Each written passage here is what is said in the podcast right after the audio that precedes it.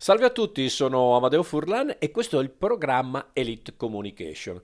Oggi abbiamo un argomento straordinario che è procrastinare.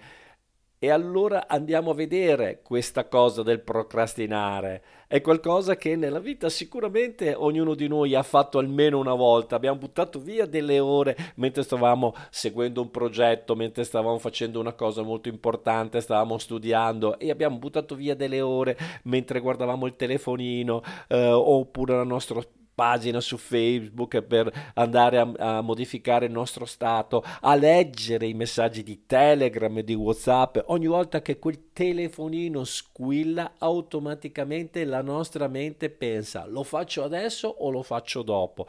Ma in questa cosa ci distraiamo costantemente e continuamente e quindi ci viene voglia proprio di prendere il nostro telefonino e seguire questa cosa subito rimandando le cose che dobbiamo fare che sono estremamente importanti. Allora, che cosa possiamo fare per toglierti questo grosso problema del procrastinare. Allora, innanzitutto andiamo a vederci la sua etimologia. Che cosa significa procrastinare? Allora, è una, una, parola che deriva dal latino ed è composta da pro, a favore, e crastinus che è di domani, quindi a favore di domani. Quindi di per sé questa parola è neutra. Siamo noi che abbiamo dato un'accezione negativa a questa parola ma per uno strano motivo no, ci sbruciacchia il fatto che in qualche modo questa cosa eh, abbiamo, l'abbiamo rimandata, gli abbiamo dato un connotato no, di rimprovero, di, di pigrizia che ci pervade, che ci tiene passivamente in sospeso all'argomento principale, all'obiettivo principale della nostra, della nostra giornata. Quindi ecco che eh, questa cosa che ci, ci, ci porta un po' alla coda di paglia deve essere in qualche modo eliminata. Allora andiamo a vederci un po' la definizione no, della parola procrastinare. Allora, procrastinare è sicuramente l'atto di rimandare, proprio per quel senso di colpa che ci viene, è un atto di rimandare, è un po' un comportamento che ci spinge a ritardare volontariamente una nostra una, una, cosa che nonostante le prevedibili conseguenze future negative scegliamo di fare perché ci dà quel piacere a breve durata però con un costo di benefici a lungo termine molto elevata. Quindi procrastinare è qualcosa che capita a tutti con una certa frequenza? Ci è capitato qualche volta? Ci capita tuttora? C'è chi ritarda in modo, come dire, eh, saltuario di fare qualcosa e quindi non è un problema, possiamo definirlo un problema di pigrizia, di motivazione, di un motivo per entrare in azione, ma altri lo fanno costantemente e continuamente e quindi non sono mai sul Uh, sulla scadenza, sul problema, sulla realizzazione. Quindi diventa quasi un fatto cronico, quasi una miopia temporale che ci porta così a lasciare la cosa lì ferma. Allora, qui nascono delle false credenze no? eh, che io stesso ho utilizzato eh, in passato, sono alibi, bugie, bugie verso noi stessi. Quanti di noi hanno detto, ditemelo, no? facciamo questo ragionamento che mi piace molto, quanti di noi hanno detto, guarda Ama, io lavoro benissimo quando sono sotto pressione, sono più creativo quando il tempo stringe, sono solo luoghi comuni, è una falsa credenza, la verità è che non abbiamo voluto prendere in mano la cosa fin da subito e quindi ci siamo trovati all'ultimo momento a dover fare mille cose. A me capita più di qualche volta, perché? Perché non ho fatto una cosa corretta pianificazione. Quindi non è una sola gestione del tempo, ma lo vedremo più avanti, è una corretta pianificazione delle azioni che dobbiamo fare. E quindi, come dire, queste creano delle distorsioni cognitive, distorsioni cognitive che sono legate al lavoro meglio sotto pressione, sono più creativo quando il tempo stringe, oppure mi devo sentire ispirato, oppure devo avere l'umore giusto per partire. Sono solo ed esclusivamente eh, distorsioni cognitive. Allora, c'è uno studio eh, fatto da alcuni psicologi si chiama Tuchman, Ebri e Smith, che hanno detto che la gente procrastina perché, perché ha una mancanza di iniziativa, oppure si dimentica addirittura l'impegno, rimanda perché dice adesso sto male, oh devo avere il momento giusto per poter partire, ho bisogno di aver tempo per pensare a come sviluppare il compito, eh, non lo sa fare, non ha idea di come deve essere fatto, non si preoccupa nemmeno di come farlo, sovrastima il tempo oppure anche sottostima il tempo. Quindi ci sono tutta una serie di cose che le persone tendono a, a, a, a fare, no? a usare come alibi. Anche gli animali diventano degli alibi. Devo portare il mio gatto dal veterinario, devo portare il mio cane a fare la passeggiata, eh, lo farò domani perché adesso eh, ho finito il tempo, voglio vedermi un film, quindi trovo sempre delle eh, degli alibi per poter procrastinare. Certamente gli elementi principali della procrastinazione sono legati alla pigrizia, semplice pigrizia mentale, perché? Perché voglio sfuggire allo sforzo fisico e mentale e quindi, come dire, mm, non ho l'entusiasmo e lo stato d'animo corretto per poter affrontare questa cosa. L'altro è il disinteresse.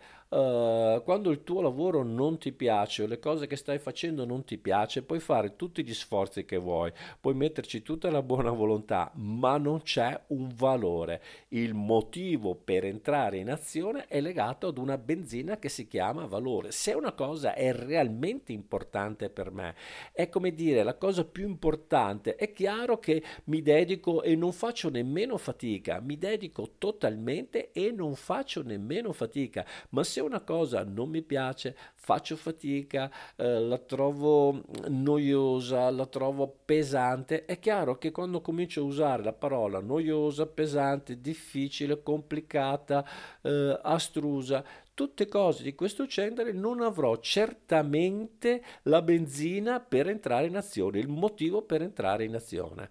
L'altro, pensate, è il perfezionismo. Ci sono persone che non si sente in grado di affrontare il problema se non riescono a farlo in maniera perfetta, senza alcun errore. Perciò non si sente mai sufficientemente pronto e sicuro delle proprie capacità, delle proprie conoscenze, delle proprie competenze. In pratica il perfezionista che l'andiamo a vedere nell'enneatipo, se vi ricordate in una delle puntate di podcast, l'enneatipo 1, cioè il perfezionista, si pone standard sempre troppo elevati e non essere all'altezza delle proprie aspettative è un'opzione che non può essere considerata. Quindi sperimentare questo significa avere un forte disagio e non riuscire a mettersi lì a fare questa cosa perché ci vuole troppo tempo per farla in maniera perfetta. Altre persone, pensate, scatta il meccanismo della paura del fallire, per cui rimandano all'infinito questa cosa perché hanno, come dire, la convinzione no, eh, dominante, negativa e depotenziante che si uh, uh, otterrà sicuramente un fallimento per tutto quello che si sta facendo, per cui, come dire, la paura della critica non, o la paura del fallimento in questo caso non gli porta a attivarsi per uh, agire nella direzione del raggiungimento del successo o del raggiungimento dell'obiettivo. Altri invece, pensate, rimandano se chi per paura, questi, alcuni rimandano per, per, uh, per, paura di avere successo, perché nel profondo pensano di non meritarselo e quindi fanno di tutto per rimandare la cosa perché metti che qualcuno mi dica che sia bravo, ma io non ci credo, allora diventerò, come dire, una persona non all'altezza se sbaglio, quindi hanno un forte forte stato di ansia e di stress e questo cortisolo e adrenalina che è libero va libera nel nostro corpo tenderà a rendere eh, inefficace ogni sforzo per eh, mettersi in azione. Altro, e questo mi appartiene molto, è eh, la ribellione e la rabbia. Io ero costantemente in ribellione e rabbia con mio padre, perché la prima cosa che facevo quando venivo a casa mi dovevo mettergli a fare i compiti, dovevano essere fatti perfetti, non ci devono essere cancellature, i conti dov- devono, di matematica dovevano essere giusti, eh, tutto incolonato in modo molto molto molto preciso, i quaderni ordinati e doveva essere fatto se arrivavo a casa alle 2 prima di mangiare dalle 2 due alle tre tutti i compiti dovevano essere fatti e lui aveva un sergente maggiore che era mia mamma che doveva controllare e doveva dire a riferire a mio padre se tutte le cose le avevo fatte entro le tre perché dovevo anche avere dei tempi stretti per fare tutto quanto questo. E questo mi portava una ribellione, una rabbia incredibile e quindi non, non tolleravo questo e quindi eh, volevo giocare, volevo divertirmi. Dopo cinque ore di scuola, volevo stare nel parco con i miei amici a divertirmi, a giocare pallone e poi nel momento che avevo scaricato tutta questa tensione mi mettevo a fare il compito. Ma questo avviene in moltissime persone, lo, lo toccheremo questo. Uh, quindi anche qui come gestisco? Lo gestisco con una corretta pianificazione e voi direte allora come facciamo tutto quanto questo? Com'è un ambiente familiare? Eh, il genitore come si deve occ- occupare eh, di questa cosa per evitare che il figlio vada a procrastinare ogni suo impegno? Beh, certamente uno stile educativo genitoriale di tipo autoritario non è il migliore. Perché? Perché impedisce al bambino di sviluppare la sua capacità di regolare se stesso e le proprie responsabilità vi dico ancora che la parola responsabile vuol dire abile a dare risponsi o risposte, per cui tenderà ad avere come eh, elemento sì certo quello di Uh, obbligatoriamente fare il compito. Chiaramente anche qui, se vi ricordate, avevamo fatto già nel, nelle precedenti puntate, avevamo parlato dei tre archetipi principali, il, uh, l'abbandonato, il separato e il rigettato. L'abbandonato tenderà comunque a, per paura di essere abbandonato, di non essere coccolato, di non avere un complimento dalla, sua, dalla parte della sua mamma, del suo babbo, cercherà di mettersi lì a fare il compito, ma lo farà per per dare piacere agli altri e per dire guarda, hai visto che bravo sono stato. Il separato più o meno farà la stessa identica cosa, cercando addirittura di essere ancora più perfetto. Poi se Enneagramma 1 eh, lo farà con o, o 3 lo farà veramente con grande, grande perfezione. Mentre se è un um, disgregato, cioè fuori dal clan, eh, tenderà a fare un altro tipo di azione. Potrebbe essere quella che ho fatto io, di essere costantemente e continuamente in ribellione.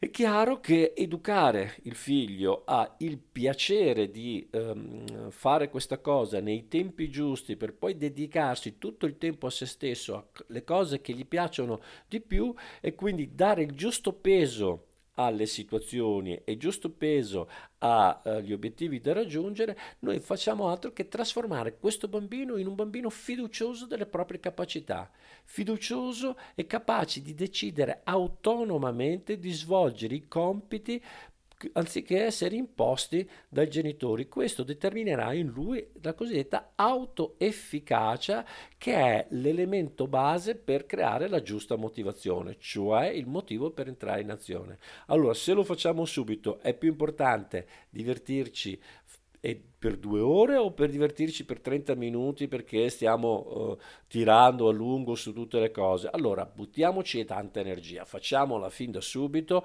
e in quest'ora ci divertiamo, due ore ci divertiamo a fare i compiti e poi ci divertiamo ancora di più a giocare. Allora questo è l'elemento importante. Uh, altrimenti creeremo dei procrastinatori cronici Ok, i procrastinatori cronici sappiate che per default loro non imparano dagli errori e come dire ho imparato da questo errore, rivaluto il mio modo di agire, il mio modo di eh, affrontare il problema. No, il procrastinatore cronico, i feedback negativi non funzionano.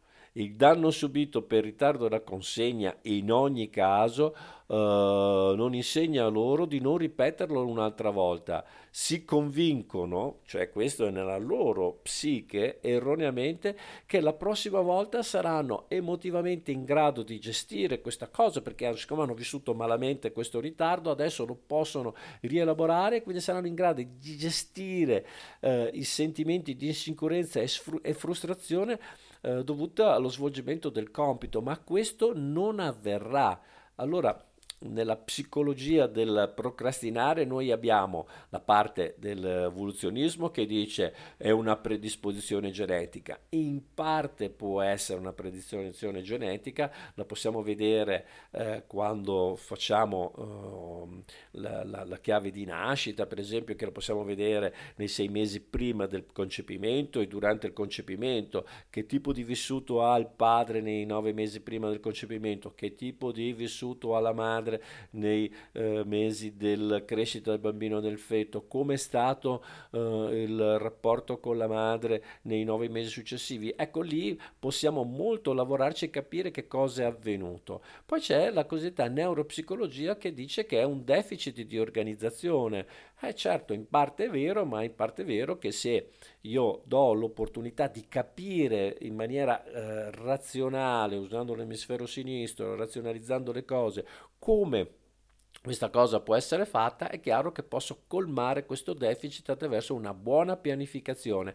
E quello sociologica che dice guarda che le emozioni negative che pervadono la persona gli impediscono di ottenere il risultato che vuole e quindi possiamo lavorare anche qui sull'espressione del cambiamento emozionale. Vi ricordo che le emozioni hanno una breve durata rispetto ai sentimenti che invece sono la razionalizzazione, l'oggettivizzazione di una emozione. Quindi io dico che questa cosa non funziona perché eh, vado in frustrazione, perché eh, non riesco a togliermi eh, dalla mente che questa cosa può essere fatta in breve periodo. Allora, se io faccio una buona pianificazione e razionalizzo, posso ottenere il risultato che voglio nel momento che voglio. Allora, eh, andiamo a vedere invece i procrastinatori, gli archetipi comportamentali. Ne abbiamo di tre tipi, eh, mi piacciono molto, questa è una parte che mi diverte eh, moltissimo. Eh, procrastinare è l'arte di tenersi al passo con ieri, questa è una bellissima frase che ho trovato, mi piace moltissimo, eh, però andiamo a vedere adesso i, i, le tre macro categorie. Allora, i primi sono fantastici, sono gli amanti del brivido, aspettano fino all'ultimo per una corsa euforica verso il compito, aspettano, sembra quasi che loro vivano, hanno bisogno di questo brivido no? degli ultimi giorni, degli ultimi minuti per ottenere il risultato massimo e quindi tendono a non fare o non agire per il periodo che hanno a disposizione e poi negli ultimi, nel rush finale si danno da fare. Poi ci sono quelli che rimandano per la paura del successo, la paura del fallimento, uh, ma in entrambi i casi sono molto interessati a ciò che gli altri pensano di loro e quindi la loro vita è legata al giudizio che possono ricevere. E poi ci sono i procrastinatori che non riescono a prendere una decisione perché hanno paura uh, dell'esito dell'evento. Allora, queste sono le tre macro strutture dei, uh, degli archetipi comportamentali. Poi ci sono sono gli archetipi psicologici, anche qui ne abbiamo di tre, no? eh, che si assomigliano per certi versi, si intersecano, si mescolano, si compenetrano uno con l'altro. Il procrastinatore preoccupato. Eh, il procrastinatore preoccupato è un tipo spaventato e teso, di solito si sente sopraffatto dalla pressione, eh, non è realistico eh, riguardo al tempo no, per la, la, la, suo, per raggiungere il suo obiettivo, no? per cui man mano che il compito si avvicina diventano sempre più negativi, sempre più pessimisti, sono già pessimisti all'inizio e quando più il compito, eh, più il tempo si accorcia, ovviamente eh, hanno sempre paura, però i procrastinatori preoccupati eh, eh, hanno anche una, una, modalità operativa particolare, perché quando eh, sono sotto pressione dicono che hanno bisogno di rilassarsi, di avere un momento per prendersela comoda. E questo rilassamento eh, temporaneo porta ad essere ancora più inefficace perché più si rilassano, più passa il tempo e più vanno sotto stress e quindi le scadenti che si avvicinano, come dire, diventano incombenti e il senso di colpa diventa ancora eh, più elevato. Um, e quindi per loro può portare, spesso si spaventano, un, una vita sociale di questo, di questo ritmo li porta spesso spesso anche alla depressione. Poi ci sono i procrastinatori rilassati. I tipi rilassati ehm, vivono negativamente le proprie responsabilità, si ci mettono in mille altre attività con entusiasmo e con carica emotiva, ma quando viene meno il fascino eh, della novità tendono a staccarsi e a mollare la cosa. Scusate. Quindi il procrastinatore rilassato evita le situazioni che potrebbero causare dispiacere dedicandosi solo alle cose che fa piacere. Se io vado a vedere nell'enneagramma, questo è corrispondente al numero 7. Il numero 7 è stimolato dalle cose che gli piacciono, che gli danno subito entusiasmo, energia, che sentono per loro che è, è bellissimo. E quindi questi vivono questa cosa in maniera rilassata, fanno, agiscono, però quando questa perde di significato e potrebbe perdere significato poco prima del del raggiungimento dell'obiettivo, ecco che si perdono nella cosa più eh, importante. Poi ci sono quelli che mi piacciono in assoluto di più, si chiamano i procrastinatori genio. Eh sì, il procrastinazione genio è di solito uno mh, mm, che si preoccupa del compito che sta ritardando. Il genio si preoccupa in questo modo, no? Eh, quindi ha bisogno di vedere la cosa e proprio con alla fine come è quando è sotto pressione, quando gli manca l'ultimo metro per raggiungere l'obiettivo, ecco che gli scatta il colpo di genio, il colpo di idea e loro in due ore riescono a risolvere qualsiasi situazione, sono geniali e quindi, come dire, all'ultimo momento riescono ad arrivare a ottenere un risultato che gli altri, magari dopo ore e ore e ore, non ce la fanno. E quindi è impressionante come questi riescono a fare Uh, le cose proprio veramente all'ultimo minuto e proprio sono lì tranquilli, rilassati e dice ah cosa mi può mancare? Ecco bonf gli arriva l'idea gli arriva come farlo e vanno giù di getto scrivono, scrivono tutto quello che deve essere scritto quindi questa è una cosa veramente interessante. Allora Procrastinare ha un impatto sulla salute? Punto interrogativo. Può diventare un elemento negativo e generare in noi qualche problema? La risposta è sì, perché mh, nella maggior parte dei casi procrastinare non è un problema serio, no? perché sono momenti, ma quando questo diventa un fatto cronico eh, e comincia a essere, come dire, un elemento che poi genera stress nella prossima vita, allora l'impatto diventa estremamente negativo. In questi casi non è solo una, coesio, dire, una questione di scarse capacità della gestione del tempo, però significa eh, partire da un presupposto che io ho bassa stima di me, cioè ho bassa stima nel capire, vedere e svolgere il problema. In alcuni casi può avvenire proprio da elementare, quando, dato il compito, non si riesce a capire qual è il tipo di risposta che bisogna dare, come deve essere eh, strutturato correttamente eh, quel problema. Quindi è mm, come dire, una mancanza di logicità della parte dell'emisfero sinistro. Significa poter vedere con l'emisfero destro l'insieme delle cose e con il sinistro sminuzzare piano piano tutto per capire in che modo le cose possono essere fatte. Le persone che non procrastinano hanno invece una capacità di autodisciplina, costanza e responsabilità, come ho detto prima, vedo le cose con l'emisfero destro, le sminuzzo in particolare con l'emisfero sinistro e poi agisco stabilendo con un planning come devo fare, in che modo devo fare e quali sono i tempi che devo dedicare ad ogni singola attività. Può accadere che la singola attività, ehm, come dire, eh, ehm, l'ho sballata? La risposta è sì, ci scrivo sballata di 30 minuti, un'ora e scrivo qual è il motivo. Quindi probabilmente la prossima volta di fronte ad una problematica di questo genere non vado a sottostimare un tempo, ma gli vado a dare il tempo corretto a tutto quanto questo. Quindi il sistema immunitario può essere compromesso se eh, le persone hanno stress emotivo da procrastinazione? La risposta è sì. Per cui tutte le persone che tendono a procrastinare possono avere tanti problemi di raffreddore, influenze, problemi gastrointestinali perché fanno fatica a digerire questa cosa, problemi di insonnia. Eh, questo è legato soprattutto agli studenti perché fanno fatica a fare una pianificazione corretta del loro piano di studi. Allora, in che cosa?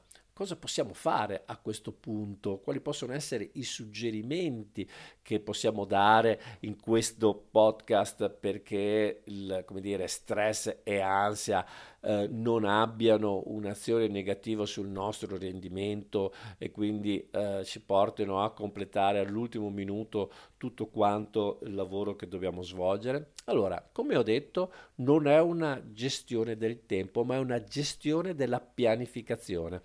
Quindi io cerco attraverso la pianificazione di mettere a punto tutte le migliori strategie per svolgere quel determinato compito. Se all'interno di quel compito che ho sminuzzato, l'ho ridotto nei minimi particolari, ho cominciato a vedere che è formato da A più B più C più D e che D invece è una parte difficile, in che modo la posso fare, chi mi può aiutare, in che modo posso andare a verificare questa cosa, allora sto facendo un'attenta pianificazione. Può posso vedere che magari la lettera D per svolgere devo fare un'attenta ricerca sul web e allora so che il web è una delle parti che mi porterà tanti, via tantissimo tempo perché il web è incredibile, ti si apre una pagina, poi vai un'altra, poi un'altra ancora, un'altra ancora e via così. E quindi nel giro di eh, 20 minuti hai aperto 20 cose e poi devi decidere qual è la cosa più omo, eh, idonea per il mio lavoro e quindi questo è un elemento sul quale dover lavorare. L'altro è eh, trattare, imparare a capire le nostre paure. La paura è uno dei fattori che contribuisce maggiormente alla procrastinazione. Sì, perché come ho detto, se non vedo il problema nel dettaglio e non capisco qual è la cosa che realmente mi preoccupa, allora la paura pervare perché c'è la paura di fallire, la paura di sbagliare, la paura di avere successo, la paura eh, di avere insuccesso perché è legata ovviamente alla, alle critiche che posso, posso ricevere. E quindi la prima cosa è sminuzzare, guardare le cose dal punto di vista del contenuto. Faccio un esempio pratico. Devo prepararmi una lezione eh, sulla quale devo parlare un determinato argomento. Prima vado, guardo il macro argomento, prima mi ricerco tutto quello che la ricerca clinica, la ricerca aziendale ha dato su quell'argomento. Uh, poi me lo guardo con calma, mi stampo le cose oppure me le metto su dei file in modo che possa avere una visione di insieme di tutto quanto quello. Poi comincio a costruire le mie slide e dico va bene, costruisco tutto nel tratto sinistro della, della mia slide eh, e, e poi mi lascio uno spazio per la fotografia che possa in qualche modo ricordare quello che sto scrivendo. E quindi comincio a fare questo tipo di pianificazione. So che mi ci vorrà, eh, per esperienza, so che mi ci vorranno circa tre ore tra la scelta degli, la scelta degli articoli più importanti, la lettura veloce ovviamente degli articoli e la messa a fuoco delle cose più importanti e poi procedo. Quindi la paura, cerco, la, la prima cosa la elimino attraverso proprio la comprensione delle cose che devo fare. L'altro è fare un elenco, cioè quando inizio una to-do list, io comincio a compilare qual è la prima cosa da fare, la seconda, la terza, la quarta, la quinta, in modo da avere una to-do list chiaro. E quindi accanto alla to-do list metto un presunto tempo che mi serve per realizzazione di quel uh, determinato argomento. E questo quando ci riesco ovviamente ne sono contento, quando non ci riesco c'è un'altra casella che dice che in che cosa ho mancato, dove ci sono state le cosiddette perdite di processo. Eh sì, perché una delle, delle cose che eh, dobbiamo capire è dove ho le perdite di processo, perché le perdite di processo sono di tanto tipo. Vi faccio un esempio, per fare questo podcast ho staccato telefonino, computer e tutto quanto, quindi il blin blin dell'arrivo di un'informazione non c'è e quindi mi concentro esattamente sulle, sugli argomenti, quindi mentalmente eh, ho tutto l'argomento, ma davanti a me ho una scaletta che al primo posto devo trattare questo, al secondo devo trattare quell'altro e via così, in modo che io possa possa parlarvi senza saltare da una parte all'altra, ma seguendo un processo ben definito. E ovviamente l'altro è avere obiettivi realistici. E quindi quando faccio quel lavoro che riguarda l'elenco, che riguarda le, le, paure che ho cercato di eliminare, la pianificazione precisa delle cose che devono essere fatte, chiaramente ho preso il mio obiettivo, che era quello di realizzare il podcast, in sotto obiettivi tutti facili da raggiungere. E poi per realizzare il macro obiettivo chiaramente devo avere la mia scaletta e quindi questa è la cosa più importante, eh, porsi obiettivi eh, che sono difficili in termini di eh, raggiungimento dei tempi e in termini soprattutto di energia crea maggiore frustrazione. Uh, e quindi la frustrazione poi ti fa perdere il concetto di realtà.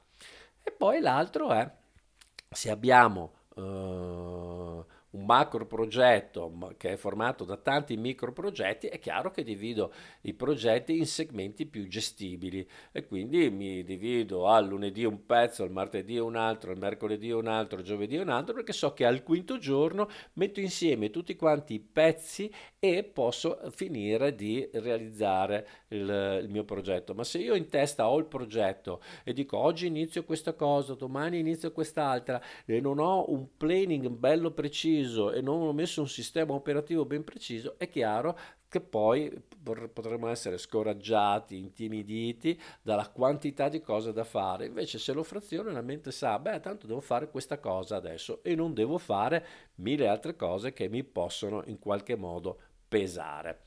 Uh, altro elemento importante per non procrastinare più è riconoscere la propria procrastinazione. Vi direte, ma è una follia, ma come...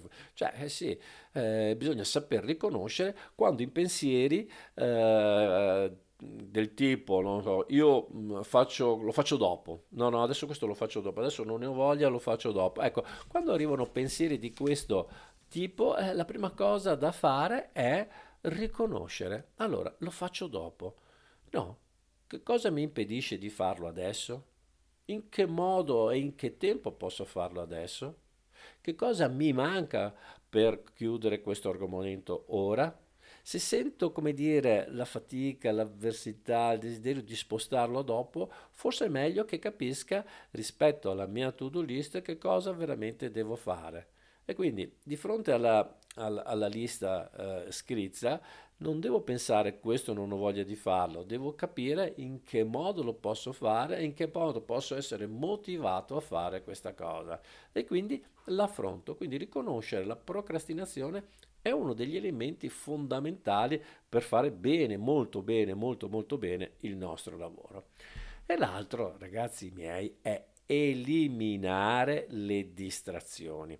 Eh sì, perché quel dannato telefonino che vibra, che si accende, che si illumina, eh, il segnale che abbiamo nel nostro computer che è arrivato un messaggio, eh, un'email, eccetera, va eliminato. Se dovete fare una cosa, dovete darvi tutta la testa su quell'elemento, perché ogni qualvolta noi perdiamo il focus da ciò che stiamo scrivendo, mettendo in atto, uh, per effetto di un suono, per effetto di un momento che qualcuno passa, eccetera, eccetera, noi ci dedichiamo a quell'altra persona, ecco che è chiaro che questo determinerà una cosa che si chiama distrazione e questa distrazione ci si mette circa dai 10 ai 15 ai 20 minuti per riprendere di nuovo il tutto. Quindi TV, Facebook, eh, LinkedIn, eh, Instagram, Telegram, Insomma, tutto ciò che è dentro lo smartphone o il computer, ecco, spegnetelo temporaneamente e dedicatevi esclusivamente sulle cose da fare.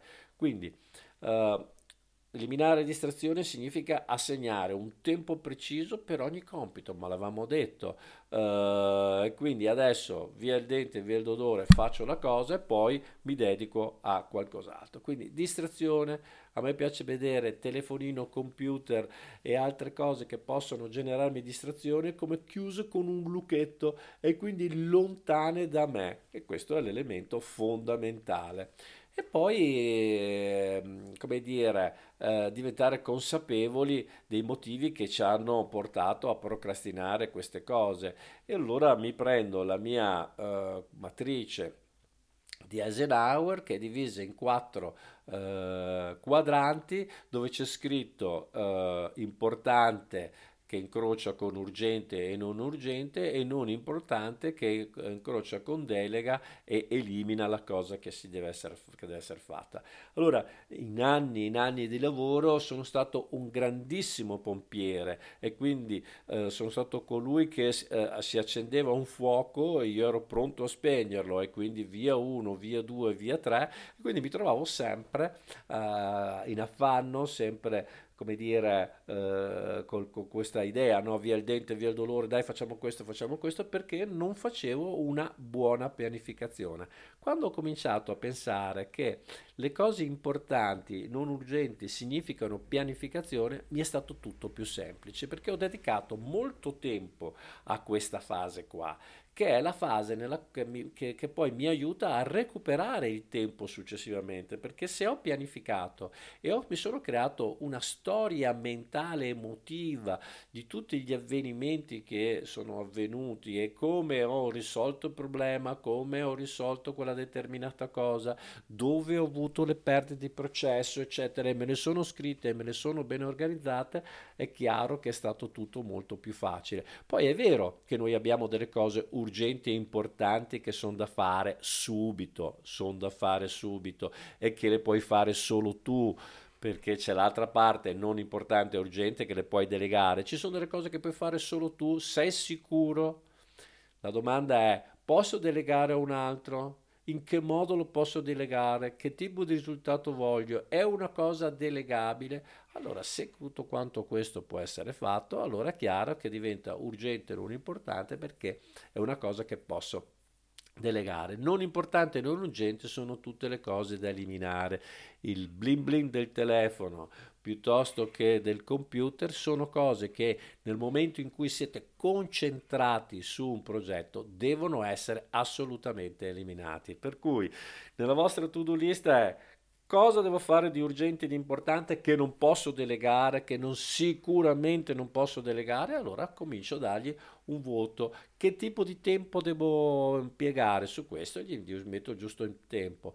Ma prima di questo, magari la sera prima, passare un qualche minuto, qualche decina di minuti a vedere le cose importanti e non urgenti per fare una buona pianificazione, direi che è di fondamentale, ma non fondamentale, di gigantesca eh, importanza. Quindi, che cosa posso eh, dirvi di più di tutto quanto questo? Allora, al di là che siate un procrastinatore preoccupato, rilassato o genio, ciò che conta in tutto quanto questo è evitare lo stress emotivo e l'ansia emotiva facendo un'attenta pianificazione, come abbiamo detto, facendo valere eh, con attenta pianificazione, facciamo valere il nostro stato emotivo corretto e quindi non ci facciamo permeare dallo stato di paura, facendo l'elenco delle cose da fare, mi porto piano piano, come dire, a spuntarle, su 10 ne ho fatte 3, intanto ho fatto il 30% e comincio a capire che ho messo magari troppe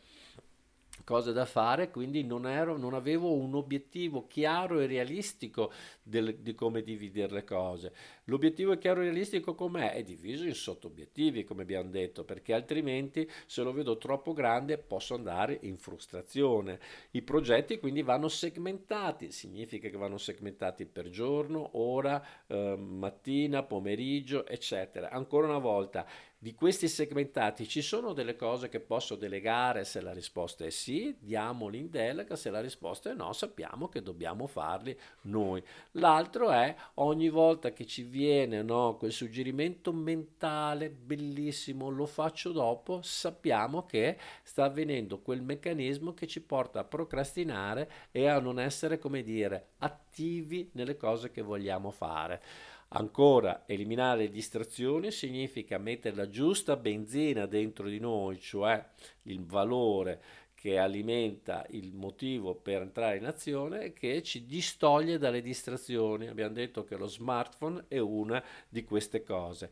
E per ultimo, come vi ho detto, è fai il quadrante di Eisenhower, Eisenhower e dedicati interamente nelle cose importanti e urgenti per fare una buona pianificazione, sapendo che nell'asse temporale ci saranno dei momenti dove devi essere tu protagonista e quindi è una cosa urgente e importante dove si deve solo ed esclusivamente fare.